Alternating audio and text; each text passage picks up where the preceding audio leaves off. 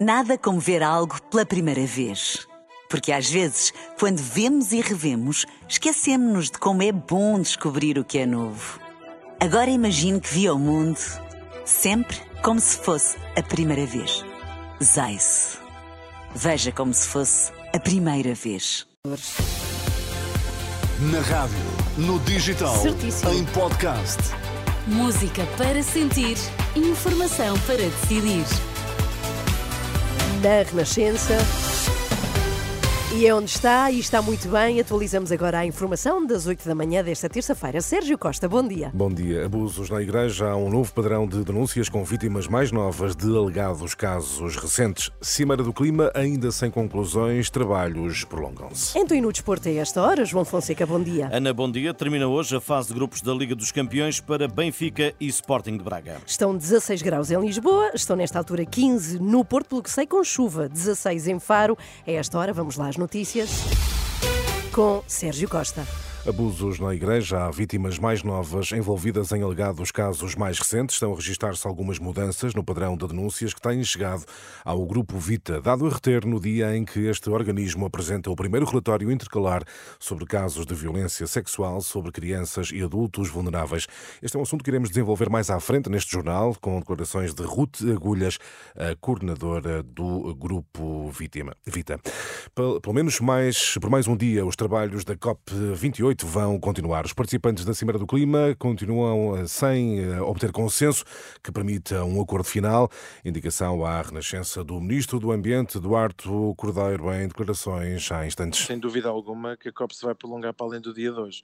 Pelo menos até amanhã, eh, é uma certeza absoluta, porque esperaremos um novo texto durante o dia. Imagino que mais, mais da parte da tarde avaliaremos quando recebermos essa nova proposta da presidência da COP. Uma coisa é certa, este primeiro texto não nos permite nem de perto nem de longe da União Europeia dar o seu acordo. O ministro Duarte Cordeiro, há instantes em declarações a João Cunha, sem acordo, a hora prevista para o fim da COP28 passou, sem que os países participantes alcançassem um eh, consenso.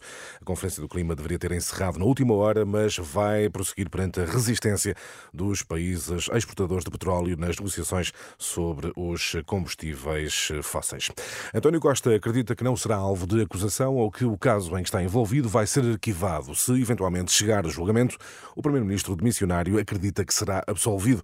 Na última noite, em entrevista à CNN Portugal, António Costa disse não ter dúvidas quanto ao desfecho do processo. Na mesma entrevista, Costa afirmou que Marcelo Rebelo de Sousa errou na avaliação que fez da situação política ao dissolver o Parlamento e ao convocar eleições. O Presidente da República fez uma avaliação errada e só espero, só espero eh, que das eleições do próximo dia 10 de março resulte uma, uma situação mais estável do que aquela que tínhamos atualmente. António Costa à CNN Portugal. Nas reações políticas, o PSD e Iniciativa Liberal dizem que o primeiro-ministro demissionário está aliado da realidade. Já André Ventura, do Chega, acusa Costa de atacar a justiça, tal como outros socialistas o fizeram nos processos Casa Pia e eh, Marquês. Um em cada seis portugueses com mais de 50 anos sofre de insuficiência cardíaca. 90% não sabe que tem a doença. A conclusão é de um estudo divulgado esta terça-feira.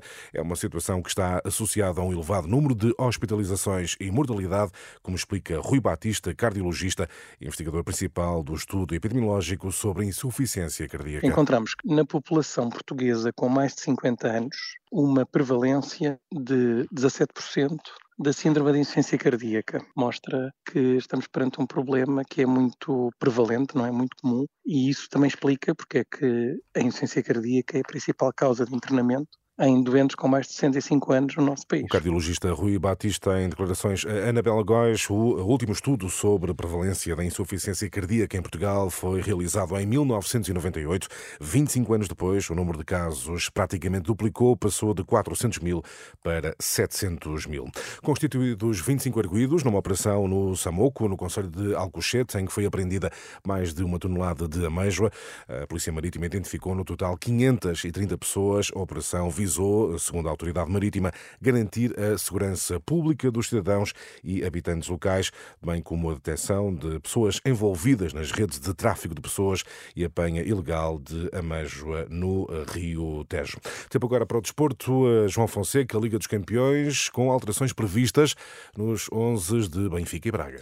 Os encarnados eh, da luz, sem António Silva, por castigo. Roger Schmidt eh, espera, acima de tudo, ter um ataque eficaz na abordagem ao Salzburgo. Já mostramos que podemos criar oportunidades. Temos é de mostrar eficácia, porque queremos sempre ganhar e quando marcamos um golo, tentamos sempre conseguir o segundo e fechar o jogo.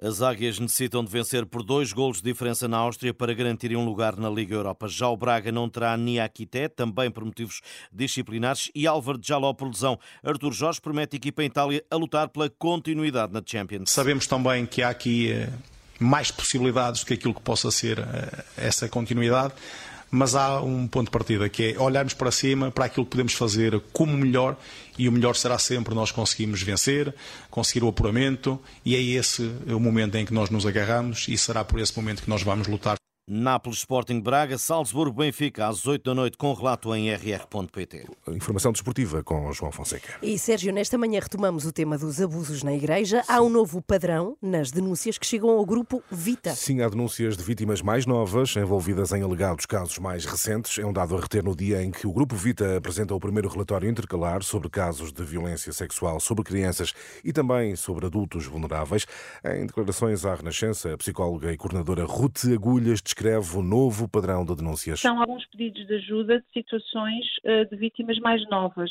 Portanto, significa que estamos a falar de situações que ainda não prescreveram e, e, que naturalmente foram de imediato sinalizadas às entidades competentes. Eu diria que talvez essa possa ser aqui uma nuance, mas começamos a sentir apenas mais recentemente.